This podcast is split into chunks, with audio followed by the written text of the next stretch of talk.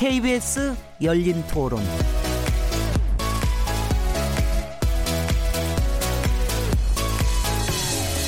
안녕하세요. 묻는다, 듣는다, 통한다. KBS 열린 토론 진행자 시민 김진혜입니다.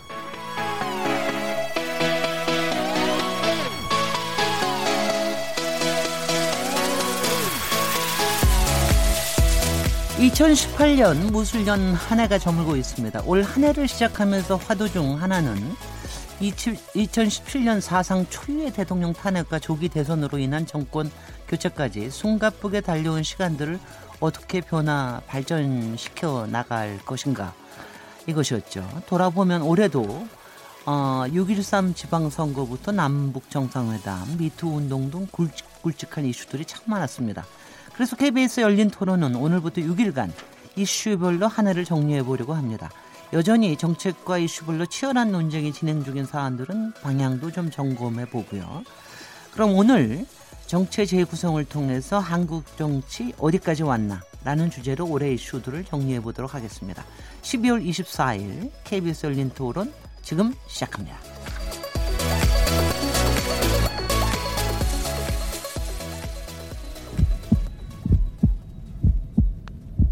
살아 있습니다. 토론이 살아 있습니다.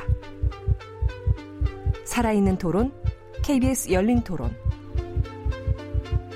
토론은 라디오가 진짜입니다. 진짜 토론, KBS 열린 토론.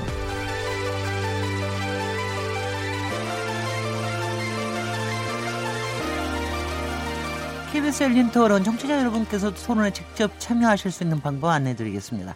한 해를 마무리하는 시점에서 정치권 뉴스를 정리해 보려고 합니다. 오늘은 여러분이 생각하시는 올해 가장 큰 정치권 뉴스는 뭐라고 생각하시는지 의견을 문자로 보내주세요. 또한 여러분은 올해 한해 정치권 어떻게 평가하시겠습니까? 짧은 한 줄 평을 보내주셔도 좋고요. 점수로 매겨 주셔도 좋습니다.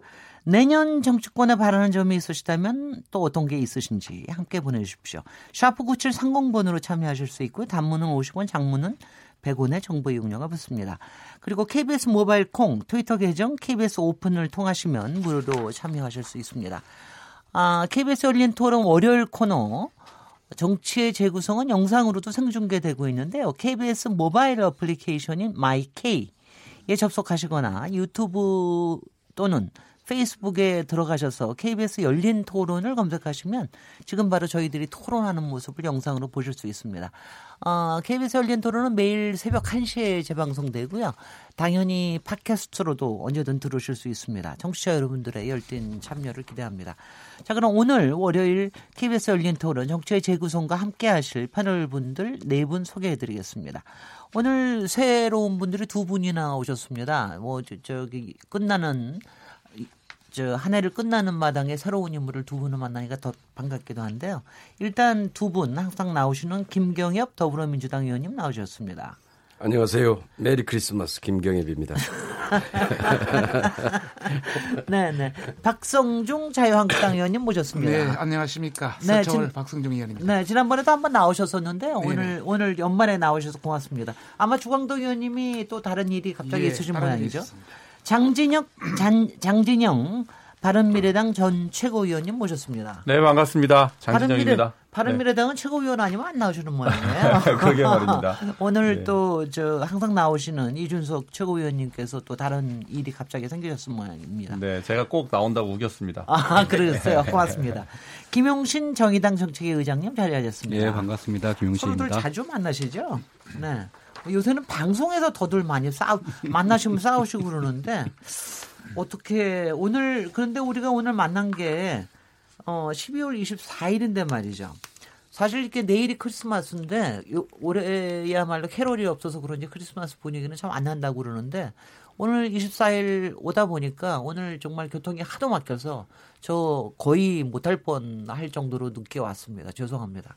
아, 그래도 이렇게 만나 뵙게 돼서 너무 반갑고요. 어, 2018년을 정리하는 한 주간, 다음 주 월요일까지 어, 계속해서 정리하는 이슈별로 정리하려고 그러는데요. 오늘은 2018년 한 해 동안 쟁점이 됐던 정치 현안들 이걸 정리해 보려고 합니다. 어, 제작진이 미리 2018년 정치권을 흔들 이슈를 뽑아달라 이렇게 부탁을 드렸는데 그 뽑아주신 내용과 또 여론을 바탕으로 이슈들을 정리해 보도록 하겠습니다. 어, 보내주신 여러 이슈들 중에서 남북 문제 또 미투 경제 현안 등은 저희가 따로 딴 주제로 딴 요일에 다루기로 해서 그 부분은 빼고 진행하게 되겠습니다. 아, 일단 진행하시기 전에 정치권에 대한 평가 또는 사실은 평가라고 얘기하시면 아니고 자평, 자평을 좀 해주시면 좋겠다 싶은데 어, 이럴 때 자평하면 누가 먼저 하는 게 좋은, 좋은지 장진영 최고위원부터 오늘 새로 나오신 분도 먼저 하시죠. 올해를 어떻게 평가하시겠습니까, 정치권? 음, 올해 뭐 여러 가지 일이 많았습니다. 뭐 정치권에도 그렇고요. 저희 또 제가 소속된 바른미래당은 특히 올해 예, 출범을 한 그런 또 일이 있었고요. 네. 네. 저도 이제 뭐 정치한 지가 별로 안 됐지만 굉장히 정신이 하나도 없었던 그런 해였던 것 같은데 지방선거도 있었고 그렇습니다. 예, 저 개인적으로는 또 출마도 했었고 또 낙선도 해보고 뭐 하여간 뭐그 여러 가지로 힘들었 힘, 힘 힘들었던 그런 한 해입니다. 마지막 그 대미를 장식한 것은 이제 저희 우리 당에 소속된 그 손학규 대표가 단식을 하는 네. 뭐 하여튼 그런 이벤트들이 많이 있었고요. 어, 무엇보다도 올해 가장 우리 사회 전체를 지배하는 것은 그 어, 문재인 정부에 대한 기대 네. 그리고 실망 요 두 개가 키워드가 아니었나 그런 음. 생각이 듭니다. 촛불 우리가 2년 전 이맘때 광화문을 확그 시민들이 메워서 어, 나라다운 나라를 외쳤지 않습니까? 네.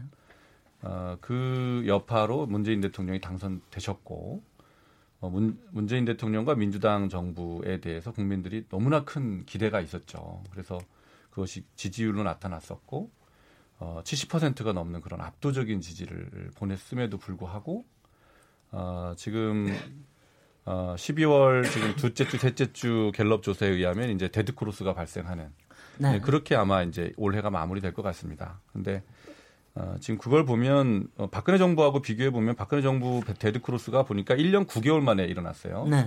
그때가 이제 그 어, 정윤회 문건이 터졌을 때입니다. 2010. 데드 크로스라는 게 이제 긍정 의견보다 부정이 그렇죠. 부정 의견이 좀 더 많아지는 예. 거를 그걸 데드 크로스라고 얘기하는 그렇습니다. 거죠. 감사합니다. 네. 그래서 지지 에, 잘한다보다 못한다가 더 많아진 역전되는 그런 현상이 에, 12월 들어서 이제 일어, 일어났는데 박근혜 정부 때보다도 두, 이, 두 달이 빠릅니다. 두 달이. 네. 에, 문재인 정부는 1년 7개월 만에 데, 데드 크로스가 일어났는데 사실은 저는 이제 바른미래당 소속이긴 하지만 이것은 어, 여야를 떠나서 어, 대단히 에, 실망스럽고 또 어, 걱정되는 국면이다 이렇게 됩니다. 그래서 네.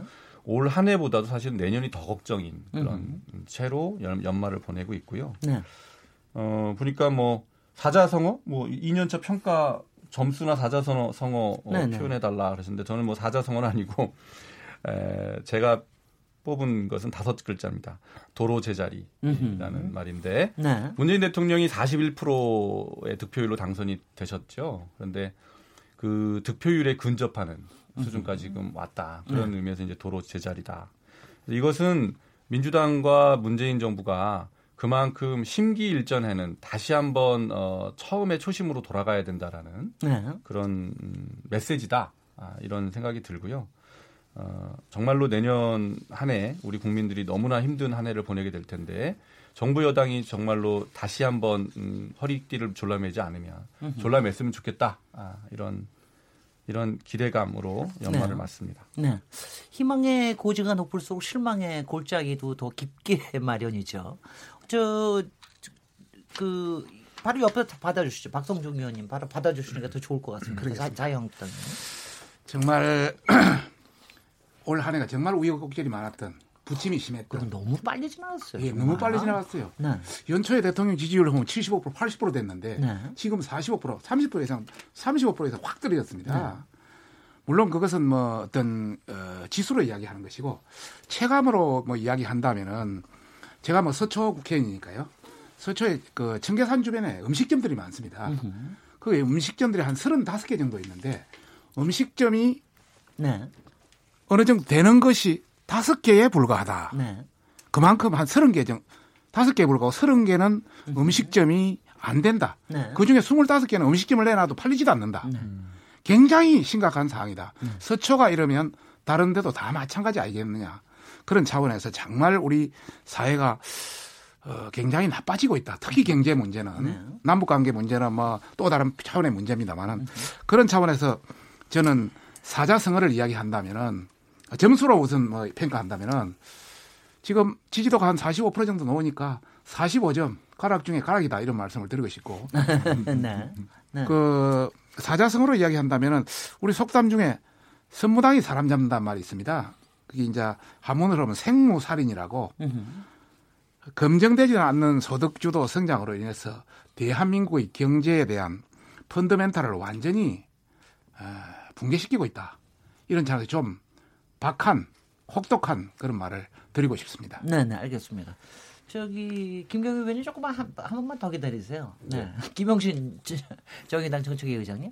예, 올해 한 해도 어, 굵직굵직한 일이 많이 있었고요. 특히 이제 어, 정부 여당을 기준으로 좀 평가를 한다면 올해 상반기에는 좀 호평을 좀 받았던 것 같습니다. 그래서 이제 문재인 정부 출범 1년까지는 어, 남북 정상회담도 시작을 했었고 결과적으로 이제 3차에 걸친 정상회담에 대한 국민들의 기대도 어, 평화 번영을 위한 기대도 꽤 높았던 게 사실이고요. 그리고 이제 4.3 제주 어, 항쟁에 대해서 그리고 5.18 광주 항쟁에 대한 어, 진상규명을 위한 노력도 어, 의미 있게 평가받았던 것 같습니다. 그리고 이제 국정농단에 대한 어, 이른바 적폐청산 노력도 올해 상반기까지 좀 이어지면서 국민들에게 높은 평가들을 받았던 것으로 보고 있는데요. 이제 과정에서 어쨌든 뭐 청와대의 기강의 회의의 문제라든가 국민들 기대에 좀 못 미치는 도덕성의 문제도 국민들로서는 좀 아쉽게 평가를 하는 지점으로 보고 있고요. 특히 무엇보다 좀 뭐 심각한 것은 어, 사회 경제적인 개혁을 어, 촛불 민심에 어, 부합하는 수준까지 보여준 것이 좀 없는 게 아니냐는 평가들을 많이 받고 있는 것 같습니다. 뭐 대표적으로 본다면 이제 어, 재벌 개혁과 같은 경제 민주화는 어, 도대체 촛불 정부가 지금 뭘 하고 있는 거냐라고 하는 그런 평가들을 많이 받고 있는 게 사실이고요. 그리고 이제 어, 정규직에 대한 비정규직 문제를 포함해서 좋은 일자리 정책도 어, 정부의 공약에 비해서는 지금 어디로 가는지 찾기 힘들다 이런 평가들을 많이 받고 있는 게 사실입니다.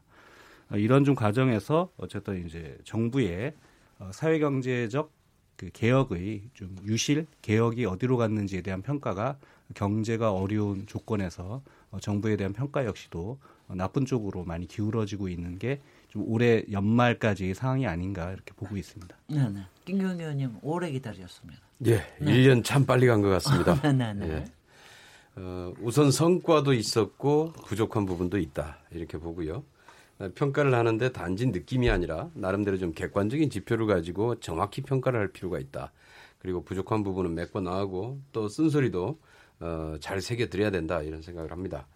우선 첫 번째로 이제 외교 안보 남북 관계에 있어서는 굉장히 호평을 받았던 것 같고요. 네. 특히 이제 음, 북한의 핵 미사일 실험을 중단시킨 거랄지, 그다음에 이제 정상회담 통해서 어, 평화 정착의 기반들을 하나씩 다져나가고 있는 문제, 이건 큰 성과로 보입니다. 그다음에 이제 또 하나는 우리 좀 경제 정책에 있어서는 좀 두 가지 부분이 있다고 보는데요. 하나는 어, 기존의 보수 정권 하에서 거의 아까 아까 우리 저기 박성중 의원님이 펀드멘탈을 붕괴시키고 있다고 그랬는데 이미 보수 정권 9년 동안 펀드멘탈이 붕괴가 됐었죠. 잠재 성장률이 반토막 났으니까요. 좀 그런 상황에서 이제 잠재 성장률을 살리기 위한 하나하나 좀 작업에 들어가 있고 예, 조금씩 조금씩 이런 것들이 만들어져 가고 있다라는 면은 분명히 있는 것 같습니다.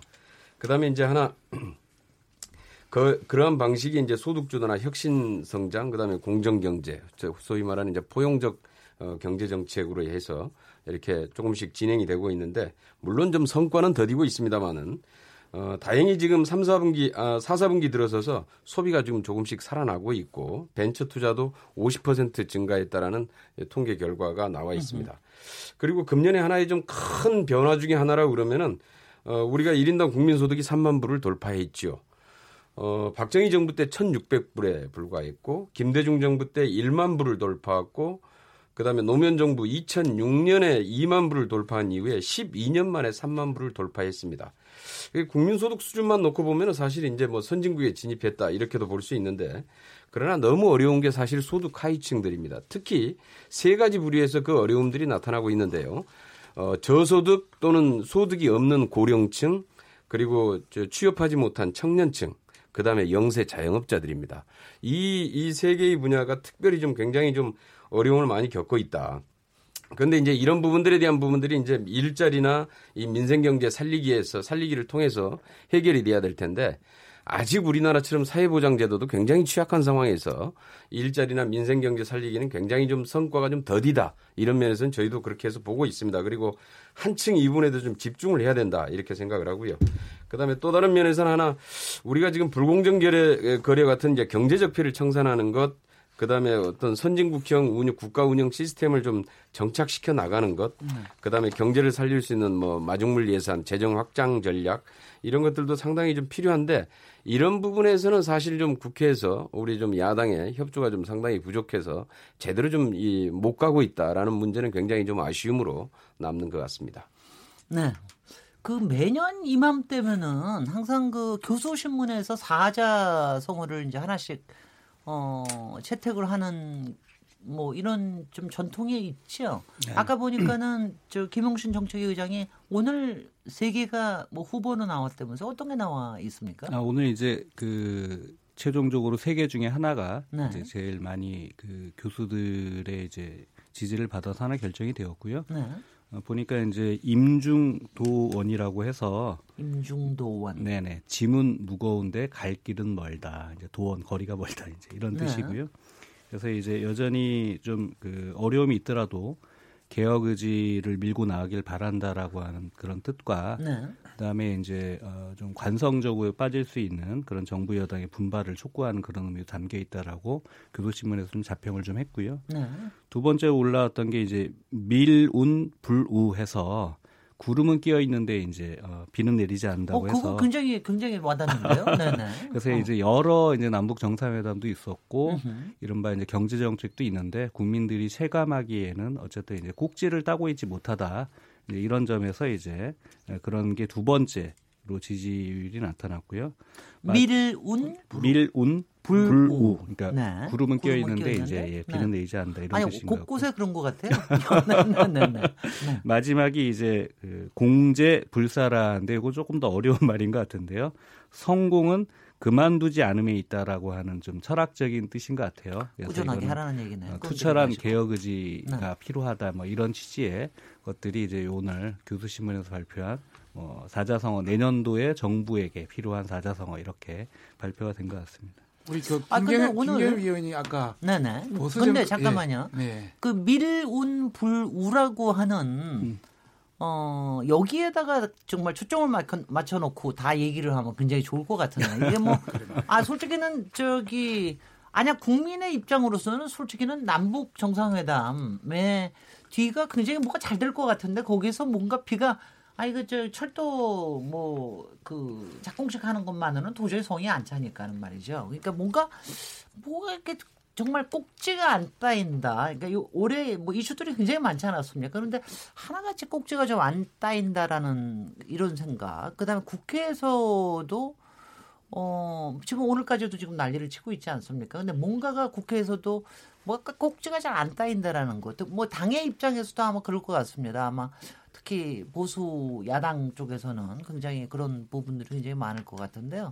그런 점에서 얘기를 하면은 어 저는 사실은 솔직히는 국회 얘기부터 먼저 해야 뭐, 보통 우리가 정치 얘기를 할 때는 꼭 정부뿐만이 아니라 정치를 구성하는 여러 가지 어 분야들 얘기를 해야 되는데 이 점에서는 국회나 정치권에 대한 부분에 대해서 한번 얘기를 좀 해주시면 어떻습니까? 요, 요번에는 저기 저 어, 이번에는 어떻게 김경희 의원부터 아까 아까 좀 얘기를 해보시겠습니까? 국회나 정치권이요. 네. 어, 아니, 11 국회나 정치권이 예. 잘못해도 그건 여당 잘못이에요. 근데 뭐 어디 어든 간에 네. 뭐, 뭐 여당도 책임이 있죠. 예. 여당이 뭐. 제일 크게 잘못이죠. 어. 그런데 문제는. 문제는 이게 여야가 다 잘못이다. 이렇게 하면 문제가 해결이 안 아니 되더라고요. 그럼 해결이 안 됩니다. 문제는 어떤 게 옳은 것인데 어디서 반대하고 있어서 안 가는지 이런 것들을 좀 명확히 나는 좀 드러낼 필요가 있다. 그래야 개혁이 됩니다. 그렇지 않으면은 그냥 다 국회 책임입니다. 다 똑같습니다. 그러면은 그냥 정치에 대한 이 혐오감만 늘어나고요. 국회라는 게 지금 그런 거 아닙니까? 국회 선진화법 이후에 실질적으로 여야가 합의가 되지 않으면 아무것도 이루어지지 않는 상황이고 또 그렇다고 해서 지금 뭐 민주당이 과반수가 넘어서 뭐 하나 독자적으로 처리할 수 있는 건 아무것도 없고 야당이 전체적으로 동의해 주지 않으면은 한 발짝도 나갈 수 없는 상황이 현실이거든요, 지금. 지금 뭐 당장이 지금 오늘도 지금 현재 협상에서 결렬된 유치원 비리 건질법 마찬가지죠. 그 다음에 또 저기 위험의 외주화 이 법안도 지금 현재 마찬가지고요. 국민들이 이렇게 다 간절히 원하고 있음에도 왜 통과가 안 되는가? 그것은 그냥 갖다 여야의 공동 책임이다 문제가 아니라 어느 당이 반대하고 있는가? 왜 반대하고 있는가? 이런 것들에 대한 원인이 정확히 규명이 돼야지 그래야지 그 당도 좀 국민들이 좀 지적을 해줄 건 해주고 고쳐줄 건 고쳐주고 그래야 좀 합의를 하려고 하는 의지도 좀 생기지 않겠습니까? 이런 걸 그냥 갖다가 적당히 다 그냥 얼버무려서 어, 여야 모두 책임이다 이래버리니까 아, 뭐 내가 이렇게 다 이제 협상할 때 반대해서 이 못 가게 하더라도 나중에 책임은 어차피 같이 뒤집어 쓰더라. 그러니까 그냥 갖다 계속 반대하고 그러는 거잖아요. 그러니까 이런 거 없애야 됩니다, 이제. 그래서 정확히 좀 책임이 어디에 있는지. 책임입니까? 네, 근데 책임이 어디에 있는지 아니, 근데 유치원 비리를 건절 근절시키자고 하는 법안에 대해서 이것을 왜 반대하느냐? 예? 반대하잖아요. 지금 아니, 근데 이제- 그러니까 반대하는 것에 반대하는 쪽에 책임이 있는 거죠. 네, 김경, 김경엽 의원님. 위험의 외주화 김경- 부분도 마찬가지고요. 김경엽 의원님. 예. 그리고 저기 조금 저 다른 네 분, 세 분께도 다 말씀을 드리면 오늘 여기서 이제 구체적인 사안에도 하나하나 얘기하면 정신이 네. 없습니다. 그러니까 오늘 같은 날은 조금 이제 왜 구조적으로 이런 문제가 생기느냐. 그 다음에 크게, 아니, 왜냐하면 솔직히 국민 입장에서 이런 거예요. 누가 뭘 어떻게 잘못했건 뭔가 좀 꼭지를 따다오. 그리고 뭔가 정치권이 같이 머리 맞대고 뭔가 좀 해결하려고 하는 모습 좀 보여다오. 아니면 뭐 이런 것들에서 굉장히 좀 깝깝한 건 사실이거든요. 그래서 좀 원외에 계신 우리 장진영 최고위원님부터 한번 네. 얘기를 해보요. 왜 이런 문제가 이렇게 계속 반복이 될까요? 저는 뭐 김경엽 의원께서는 아마도 지금 이제 자유한국당 때문이다라는 말씀을 하시고 싶은 것 같아요. 말씀은 뭐 당 이름은 말씀 안 하셨지만 그런데 저는 뭐 자유한국당 입장도 아니고 민주당 입장도 아닌 입장에서 제3자 입장에서 보면 어, 뭐니 뭐니 해도 민주당이 여당이기 때문에 민주당이 이런 어, 원인을 제공한 데는 가장 큰 책임이 있다. 저는 그렇게 봅니다. 왜냐하면 지금 뭐 현상적으로 드러나고 있는 것은 유치원 3법도 자유한국당이 반대하고 있고 아마 그 뭐죠 위험 위험의 외주화 아 그 3법도 자유한국당이 아마 반대를 하고 있는 것 같아요. 그런데 이제 이런 판을 어- 누가 만들었느냐라는 걸 생각하면 그 근본적인 원인은 민주당에 있다라고 봅니다. 왜냐하면 올해 아 그러니까 민주당은 아까도 제가 말씀드렸지만 올해 이제 기대와 실망 요 두 가지 민주당에 대한 여당에 대한 기대와 실망 두 가지 키워드라고 말씀드렸는데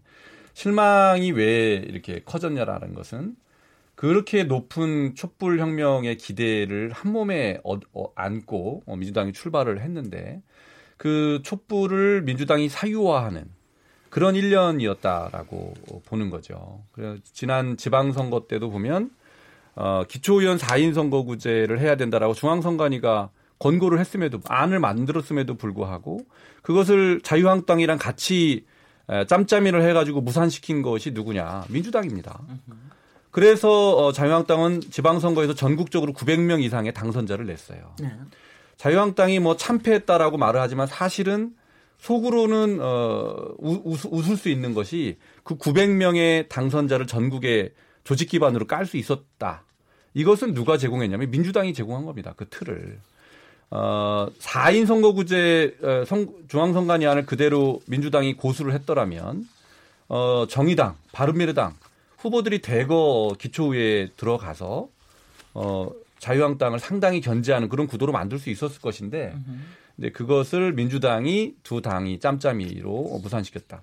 최근에는 또 두 번째 최근에 이제 연동형 비례대표제 뭐 논- 논란이 굉장히 많은데 이것도 지금 어, 민주당이 자유한국당이랑 둘이서 또 손을 잡고 무산을 시키는 그런 음, 무산시키려고 하는 그런 과정에 있습니다. 전혀 사실이 아, 아닌데요. 촛불이 뭡니까? 촛불 혁명은 어, 박근혜 대통령을 비롯한 잘못된 사람을 잡아 넣어라라는 것도 있지만 그보다 더 근본적으로 국가를 대개조해라라는 것입니다. 국가 대개조의 가장 또 기초 출발이 정치 개혁이고 정치 개혁의 기본은 선거제 개편입니다. 이것은 어, 김대중 대통령, 노무현 대통령부터 오랫동안 어, 수건이었죠. 이것을 어, 실현할 수 있는 가장 절호의 기회가 올해인데 어, 지방 지난 지난 지방선거, 그 다음에 지금 연동형 비례대표제, 예, 국면 두 군데서 모두 다 민주당이 당리당략적으로 이것은 김경엽 의원 지금 뭐 의원께서 아니라고 말씀하시지만 이해찬 대표가 우리 당에 불리하기 때문에 반대한다라는 의사를 명시적으로 표시했단 말이죠. 100% 연동형제. 어쨌든 그러나 연동형은 자, 일부 그래서 수용할 수 있다. 이러한 이러한 명확히, 민주당의 명확히. 태도 때문에 자한당이 부활을 하는데 성공을 하고 있고요. 자한당의 바- 발목을 부활이 없습니다. 어, 발목을 잡힌다고 불평할 수 있는 자격이 없다 이렇게 보는 겁니다. 제가 저기 나중에 김경엽 위원님께 저기를 저 질문 또 드리겠지만 지금 지금 권 박성중 의원님께 저는 얘기를 드리면 네네. 솔직히는 이게 자유한국당이 쭉 하는 행보를 보면은요. 뭐 연초에 이제 저 6월달 선거 지방선거 있을 때까지는 완전히 그냥 그때 그때는 뭐 완전히 뭐 그야말로 뭐뭐 패족이다 이런 소리가 나올 정도로 얘기를 이렇게 하시더니 근데 그 다음에 이렇게 쭉 하는 걸 보면은요. 아니, 그러니까 자유한국당의 구력이라는 게 만만치 않다라는 게 저는 보입니다. 그러니까 이게 뭐, 저, 일부 반대하는 국민들의 의견이 어떻게 하든지 간에 굉장히 꾸준하게 국회 안에서 그걸 이제 여당에서는 발목 잡기라고 얘기하실지 모르지만 나름대로 자유한국당은 나름대로 전략을 굉장히 잘 써서 방어를 해오고 또 공격 공격을 엄청나게 하고 하는 건데 그 그 그 그, 그 렇게 구력이 있다고 실력이 있다라고 이렇게 자평하십니까 어떠십니까? 막 거기까지는 아닌 것 같고요. 거기까지는 아니고 우리 저 사회자께서는 자 그런데 네. 국회나 정치권은 항상 자기 입장에서 네. 자기 입장에서 누가 어, 무엇이 유리한지 판단하게 됩니다. 그 지금 뭐 바른미래당도 마찬가지고 우리 김경엽 민주당도 마찬가지고 네. 자기 입장에서 유리한 걸 판단하게 되죠. 그런 관점에서 그런 걸 말씀드리고 싶고요. 우선 그 말씀을 드리기 전에 우리 김경엽 의원이 아- 아까 저그 하는 과정에서 그 보수 정권에서 펀더- 펀더멘탈이 경제 펀더멘탈이 붕괴됐다 뭐 이런 말씀을 해서 국민들이 오해할 것 같아서 네. 박근혜 정권 뭐 전 정권만 하고 비교, 전 정부하고 비교만 해서 또 경제 성장률도 바- 떨어졌고 선행지수 왕창 떨어졌고 실업률도 왕창 더 올라갔고 또 여러 가지 소득 분배도 더 악화됐고 이런 관점에서 전반적인 경제에 대한 각종 지표들이 훨씬 나빠졌습니다. 그런 차원에서 이제 말씀드린 게 거기에 거기에 대한 것은 더 이상 말씀드리지는 않겠습니다. 네. 우선 이제 국회나 이 정치권의 어떤 정치 개혁 이런 관련해서 좀 많이 대보하고 협상도 잘 안 되고 여러 가지 문제가 있는 거 아니냐 이제 말씀을 계시는데 저희들은 그렇게 봅니다. 사실 촛불 혁명으로서 지금 현재 문재인 대통령이 정권을 잡았을 때는 뭔가 정치 개혁이 있을 것이다.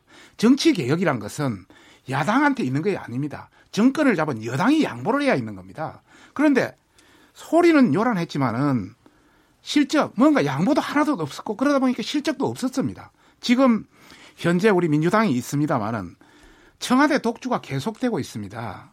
지금 현재 여당은 민주당은 미안하지만은 옛날에 우리한테 그랬어요. 저- 청와대 여의도 출장소라고 지금 똑같은 입장을 그대로 반복하고 있다. 지금 청와대는 과거 어떤 청와대보다 직원 수가 많습니다. 그런 관점에서 청와대가 너무 독주하고 여당은 허수아비로 전략하고 있다. 그래서 협상력이 없다. 이제 이런 말씀을 우선 첫 번째 드리고 싶고요. 두 번째 지금 그 여당에서 또 청와대에서 우리한테 계속하는 이야기가 정말 권력기관을 개혁해서 권력기관을 국민의 품으로 돌려주겠다. 그런 말씀을 많이 했습니다. 정말 우리도 환영했습니다. 그런데 최근에 보면 불법적 사찰 완전히 결별하겠다. 권력기관을 그래서 개혁하겠다. 권력기관이 불법 사찰 안 하니까 청와대가 직접 나서 사찰하는 것 같아요. 요새 보니까. 그래서 이런 문제라든지 또 유치원 3법 문제 저희들도 유치원 3법 문제 협상하자는 겁니다. 유치원 3법 문제에 대해서 민주당 아- 암만이 최선의 안은 아니다. 지고지선의 안은 아니다. 우리 자유한국당 안도 보고 그게 받아들일 수 있는 것은 1단계로 한번 해보고 또 2단계로 더 발전시켜 나가면 얼마든지 할 수 있는데 자기 안을 무조건 받아달라. 이것은 협상도 아니고 타협도 아니고 아무것도 아니다. 그런 관점에서 정말 아마추어적으로 독단적으로 그렇게 운영하지 말라. 타협과 정치는 타협과 협상의 산물이다. 그런 말씀을 예, 드리고 싶습니다. 팩트가 다른 부분에 잠깐만요. 팩트 조금 좀 나중에 하면. 하시고 일단은 김영신 정의당 정책위원장님 예, 지금 이제 또 국회 조금 조금 예, 조금 예. 바깥에서 예, 국회가 어, 국민들 기대한 수준의 어쨌든 이제 민생 경제 살리기든 아니면 정치 개혁이든 사회 개혁에 부합하지 못하는 이유는 사실 양당 책임이 가장 크겠죠 기본적으로 가장 클 것인데 어, 여당한테는 좀 그런 얘기를 좀 해주고 싶어요. 그러니까 어, 개혁 후퇴에는 자유한국당하고 손을 잘 잡더라. 그러니까 이, 이 무슨 말씀이냐면 이번에도 이제 12월 달이 되어서 어 이제 공공기관의 청년 의무고용 할당제가 일몰이 되는 상황이 되었습니다. 근데 문재인 정부의 공약이 그 3%를 5%로 높이는 거였고요. 문재인 정부는 한 발 더 나가서 그걸 민간 부분까지도 3에서 5% 확대하는 거였습니다. 자유한국당은 올해 2월 달에 어, 그 임시육회 중점과제 52개 중에 신상진 의원이 발의한 공공부문 5% 늘리는 법안을 중점 법안이라고 지정을 했어요. 근데 올해 일몰되면서 그냥 3% 그대로 유지했습니다. 그러니까 공약하거나 약속한 부분에서의 개혁을 더 승부나 속도를 내는 것이 아니라 제자리 걸음하는 데 있어서는 자유한국당하고 보조를 많이 맞추더라 이런 이제 국민들의 평가가 있는 겁니다. 그게 이제 지난번 예산 정국에 있어서도 네. 어, 국민들에게 어, 비판을 많이 받던 부분에서는 양당이 결국 손잡고 처리한 거 아니냐 이제 이런 부분에 대한 비판들이 있었다는 점을 좀 환기를 좀 시켜드리고 싶습니다. 두 번째는 어 이거는 자유한국당이 잘못하는 게 분명히 있는 지점에 대해서 저는 여당이 개혁을 할 것인지 아니면 어 뭐 적절히 이제 뭐 타협하고 상한 관리를 할 것인지 좀 의문 드는 게 있습니다. 지금 물론 어, 지금 사립 유치원법 관련된 거는 저는 뭐 자유한국당 얘기는 말도 안 된다고 생각하고요. 그게 무슨 계약이지 그런 이따 평가 토론하겠습니다만 어쨌든 현재의 사립 유치원에 대해서 어느 학교 법인도 인정하지 않고 있는 하고 있지 않은 그러한 그 이른바 어, 그 교육비 회계를 재단 회계로 전용하겠다라고 하는 그런 발상이 도대체 그게 무슨 개혁이냐 계약이지 그런 부분에 대해서 저는 단호하게 얘기해야 될 것들에 대해서 단호하게 얘기하는 것이 너무 늦고 있는 게 아니냐라고 하는 것이죠. 대표적으로 지금 김용균 3법이라고 해서 위험의 외주화 이거 2년 전의 일입니다. 그럼 그동안 환노위에서는 여당이 상임위원장 시절에 그거에 의해서 예를 들면 신속 처리 안건 지정에 대해서 검토를 해봤는가. 예를 들어 그거를 했었을 때 저는 지금 자유한국당 빼놓고 웬만한 정당들은 같이 하자고 얘기했었을 겁니다. 그러니까 위험 업무에 대해서 더 이상은 외주화하지 말자, 도급하지 말자. 원청의 책임이 있다고 한다면 현재와 같이 어, 손방망이 처벌이 아니라 외국처럼 강력한 처벌하자. 그래야 어, 산재에 대해서 1년에 어, 수천 명씩 죽어가는 하청 노동자들의 안전 문제 해결할 수 있는 거 아니냐. 이런 거에 저는 정부 여당이 개혁에 있어서 민생 개혁에 있어서 좀 더 확고한 의지를 갖고 뭔가 추진하고자 했었다라고 한다면 자유한국당이 아닌 다른 야당들은 얼마든지 함께할 요인가 있었고 함께할 뜻이 있습니다. 그런 부분에서 저는 좀 저 입장에서 봤을 때 주춤주춤 거리는 것이 아닌가 이런 네, 아쉬움도 네. 있다는 겁니다. 한쪽 예, 예. 시각으로만 보지 네, 말라 네. 그런 말씀을 위험- 드리겠습니다. 예, 예. 김경엽 위원. 위험의 네, 외주화 더불어민주당. 방지법은 저도 19대 때 이 법안을 제가 처음으로 냈었는데요. 19대 때 결국은 통과가 되지 못하고 사장되고 말았지요. 그래서 계속해 가지고 지금 이제 외주 분야에서 위험의 외주화로 인한 사망 사고가 계속 발생하고 있어서 이번에 이제 또 다시 이게 다시 좀 이제 이슈가 되고 있는 건데요. 그 그래서 이번에 반드시 통과시켰으면 좋겠고요. 그다음에 이제 뭐 민주당이 민주당 안만을 고집한다. 그래서 통과가 안 된다 그러는데 그건 전혀 아닙니다. 가령 유치원 비리 근절 3법 같은 경우도 어, 민주당 안 포기할 수 있다. 지금 현재 그때 바른미래당에서 중재안을 냈어요. 그래서 그거라도 그럼 받겠다. 아, 이렇게까지 했음에도 불구하고 그거조차도 못 받는다라고 자유한국당이 거부하고 박차고 자리를 박차고 나가면서 이게 지금 무산된 겁니다. 그래서 아직까지 지금 통과가 있는 상황이고요. 그 다음에 뭐 연동형은 우리가 정말로 이거는 그 무산시키려고 하는 게 아니라 우리도 이번에 선거제도 개혁에 굉장히 에, 호기로 보고 있고 가능하면은 우리 정치 개혁과 선거제도 개혁을 하려고 한다. 근데 이제 문제는 우리는 사실 정말요? 예전부터 이것을 개헌 때부터 우리가 지금 과거 지금 개헌에서부터 가장 적극적으로 어 권력기관의 개혁에서부터 관계에서부터 권력기관의 중립화 이런 걸 개헌을 추진하면서부터 우리가 가장 강력하게 주장을 했고 또 민주당이 아니 그랬고요. 그런데 그런 것들에 대해서 개헌 자체도 사실은 이제 그 보수여당 쪽에서 반대하면서 무산이 돼 버렸죠. 그 이제 그렇게 된 상황이고 그다음에 지금 현재 그러나 그럼에도 불구하고 또 정부 여당 입장에서는 정부가 해서 할 수 있는 것 그러니까 이제 기무사를 개혁하는 거랄지 국정원을 개혁하는 것 이런 것들이 일정 정도 지금 해서 어, 성과가 지금 나오고 있죠. 그래서 국정원이나 기무사들의 정치 개입을 철저하게 막고 차단시키고 어, 있는 것이고요. 그다음에 이제 하나는 우리 뭐 민주당이 아직 뭐 청와대 청와대 출장소 이런 얘기 하시는데 그 우리 자유한국당이 예전에 저 그렇게 했다고 다른 당도 그렇게 할 것이다.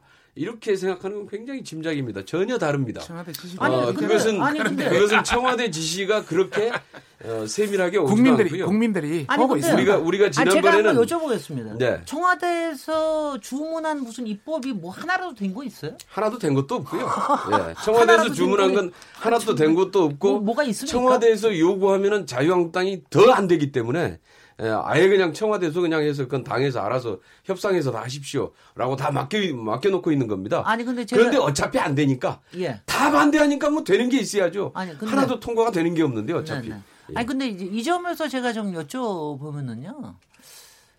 그 솔직히는 이제 국민들이나 언론에서는 되게 다 이런 상황을 좀 예측을 한 바가 없지 않아 있습니다. 솔직히 뭐 지지율 같은 거 다 빼놓고 어차피 국회 국회 자체가 여소야되고 더군다나 선진화법이라는 게 딱 버티고 앉아 있는데 뭐 어떻게 할 수 있는 게 없지 않습니까? 그러니까 어 그래서 그래서 정부에서도 정부에서 할 수 있는 거를 일단 해- 해놓고 나머지는 천천히 뭐 설- 설득해 가면서 하겠다 그, 그뭐 이런 저기로 했는데 근데 이제 솔직히는 구- 이제 국민의 입장에서 봐서 그런 거예요. 그 촛불의 지지는 어떻든지 간에 청와대에서 하겠다 그런 거.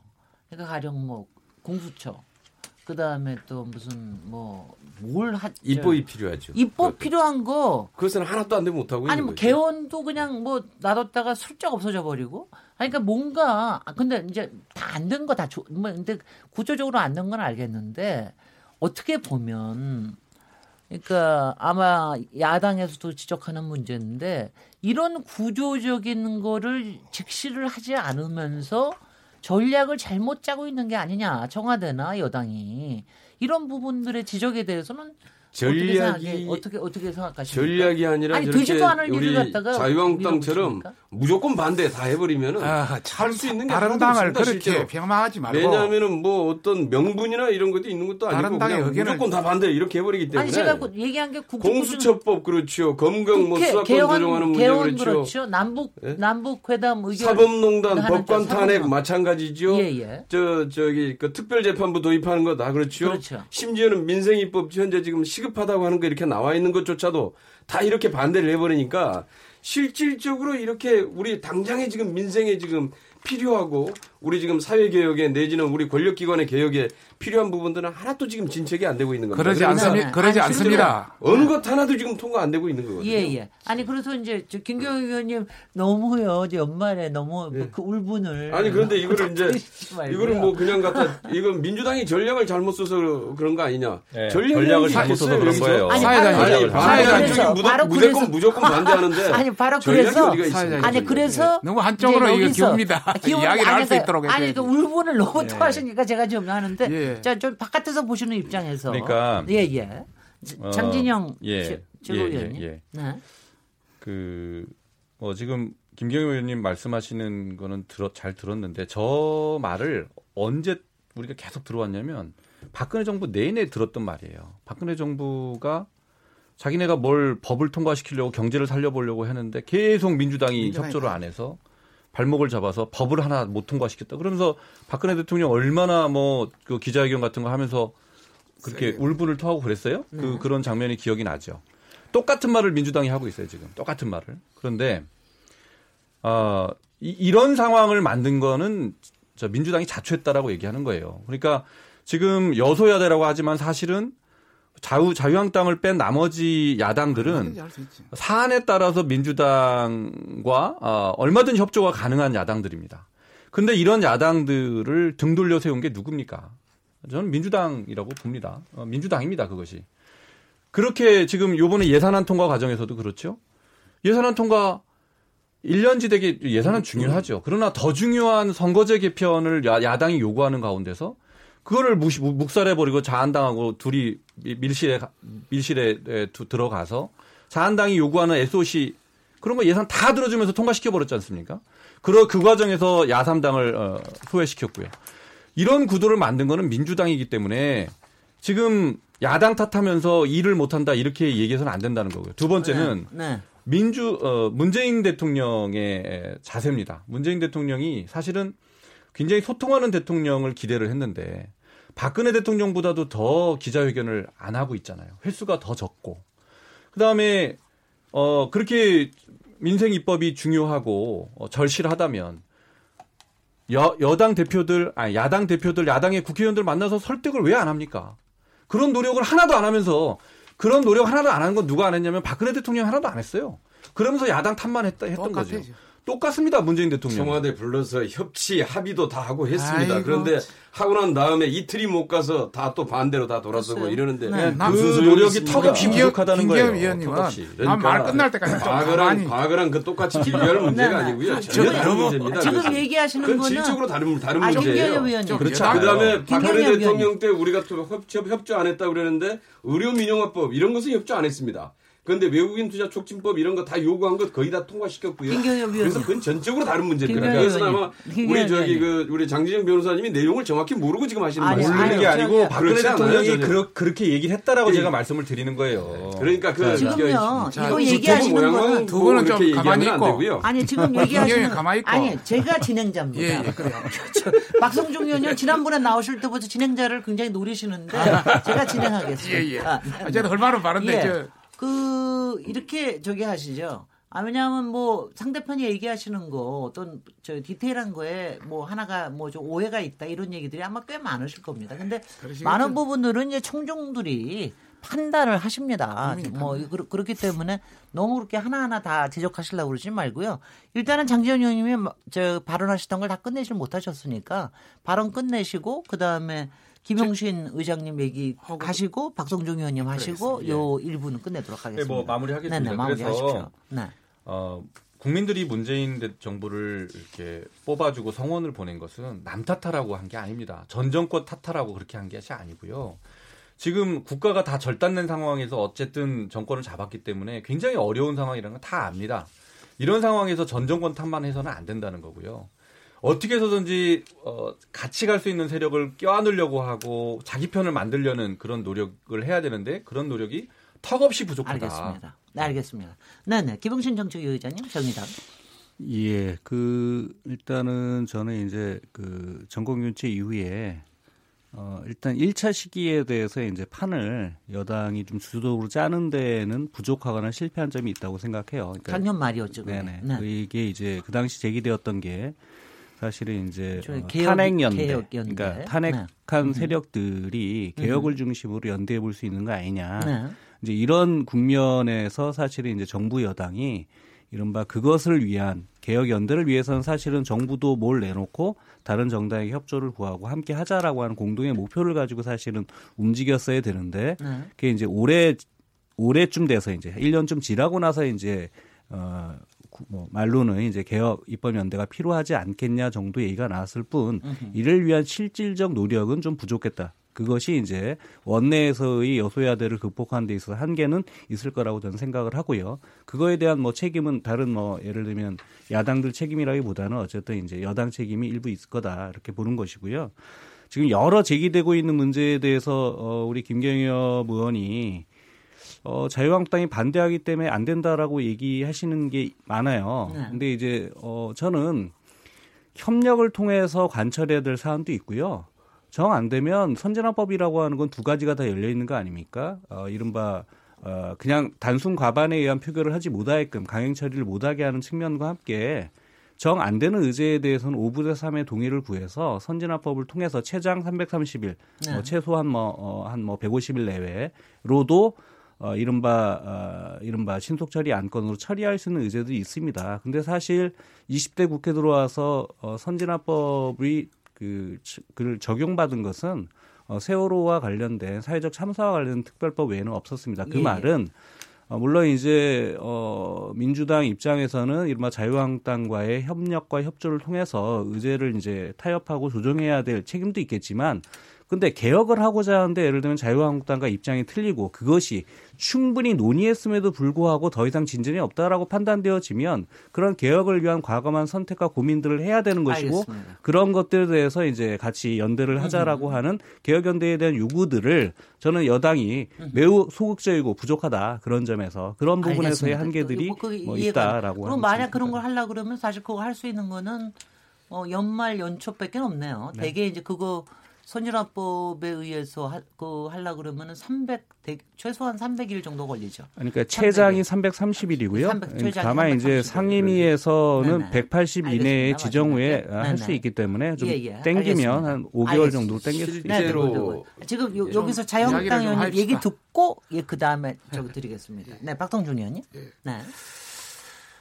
지금 우리 민주당이나 여당 쪽에서 청와대에서도 굉장히 강조하고 지금까지 여러 가지 개혁 입법이라고 주장한 것들이 대부분 다 정치적인 관련 겁니다. 국민의 어떤 먹고 사는 문제와 관계없는 정치적인 어떤 쇼, 정치적인 예를 들어서 뭐 개헌, 공수처, 남북, 남북 경영 문제는 우리가 구체적인 액수가 나오면 다 얼마든지 협조하겠다고 돼 있는 것이고요. 특별재판부 뭐 각종 전부가 사실 국민에게 더 필요한 것은 예를 들어서 그 최저 임금제라든지 근로시간 단축이라든지 이런 걸 유연하게 해서 정말 우리 국가 경쟁력을 가는 게 더 필요한데 저 국민들은 망하고 있는데 정부는 쓸데없는 데다 그 힘- 힘을 집중하고 있다 이런 말씀을 우선 원칙적으로 드리고 싶고요. 지금 그러면 청와대와 여당이 국회를 제대로 할 수가 없느냐? 컨트롤 충분히 할 수 있습니다. 현행법 내에서- 내에서도 지금 여당인 민주당이 다른 야당하고 합치면 충분히 모든 의제를 다 할 수 있고요. 또 거기 정 안 된다면은 패스트 트랙이라고 아까 이야기는 했습니다만은 국회의장이 직권 상정을 해가지고 할수 있는 방법도 있습니다. 하지만은 하지 못하는 이유는 분명히 있겠죠. 예, 예. 두 번째 저희들이 이제 말씀드리고 싶은 것은 사실 초기에 대통령의 인기가 굉장히 좋았지 않습니까? 그거는 여러 가지 국민을 통한 소통 또 야당을 설득시키려는 시도 이게 초기에 참 반짝했습니다. 지금은 전혀 사라져 버렸습니다. 전혀 사라지고 한 번 어쩌다가 그냥 청와대 불러가지고 내비끼리 불러가지고 하는 그런 수준에 불과하고 설득을 야당을 설득하고 국민을 설득하고 대통령이 직접 미국 대통령 같이 예를 들어 페이스북을 통한다든지 아니면 자주 기자회견을 통해서 한다든지 이런 거 한 번도 없습니다. 그런 차원에서 굉장히 문제가 있다. 완전히 예전 대통령만큼 알겠습니다. 더 불통이다 이런 말씀을 드리고 싶고 알겠습니다. 정말 더 시급한 뭐 민생 법안이나 이런 거는 얼마든지 대통령이 또 다른 루트를 통해서 할수 있는 방, 방안도 있고 또 민주당은 방안이 있는데 그걸 시도하지 않고 있다는 것도 문제다 이런 말씀을 드리고 싶습니다. 예, 예. 여기서 여당의 프리미엄으로 딱 1분만 드립니다. 김규 1분만요? 의원님. 아니 그래도 네. 우리가 지금 아까 그래서 지금 패스트트랙 그러면서 얘기가. 계속 나오고 있는데 네, 이 부분에 네. 대해서 좀 정확히 알아야 될 필요가 있을 네. 것 같아서요. 자, 아까 마- 말씀드린 대로 이게 패스트트랙을 태우더라도 거의 1년이 걸립니다.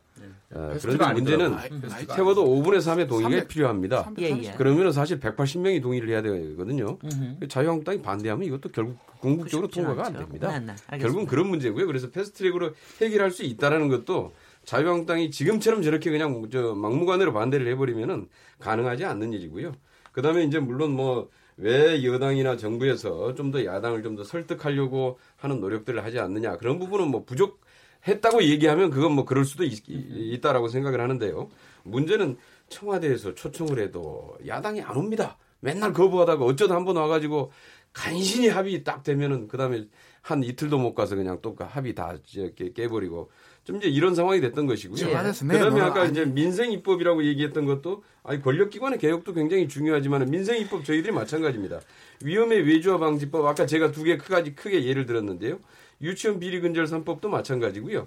이것도 지금 뭐 아, 알겠습니다. 이것도 민주당 때문에 통과 안 되고 있다 이렇게 아까 주장을 아까 하시던데 뭐 그렇게 하면 뭐 예. 여기서 여, 여기서 하지 1분 않았습니다. 지났으니까 예, 1분 그래서 지났으니까 좀 이런 문제들은 네. 그래서 그런 문제들이 아니라 아, 정확히 그래서 그 원인을 좀 정확히 짚어서 어, 정확히 반대하는 당에 대해서 국민적인 압박이 좀 가해져야 된다. 저는 예, 그래야만 알겠습니다. 이거 통과시킬 수 있다. 그렇게 위원님, 봅니다. 1분 안에 정리하는 것도 좀 필요할 것 같습니다.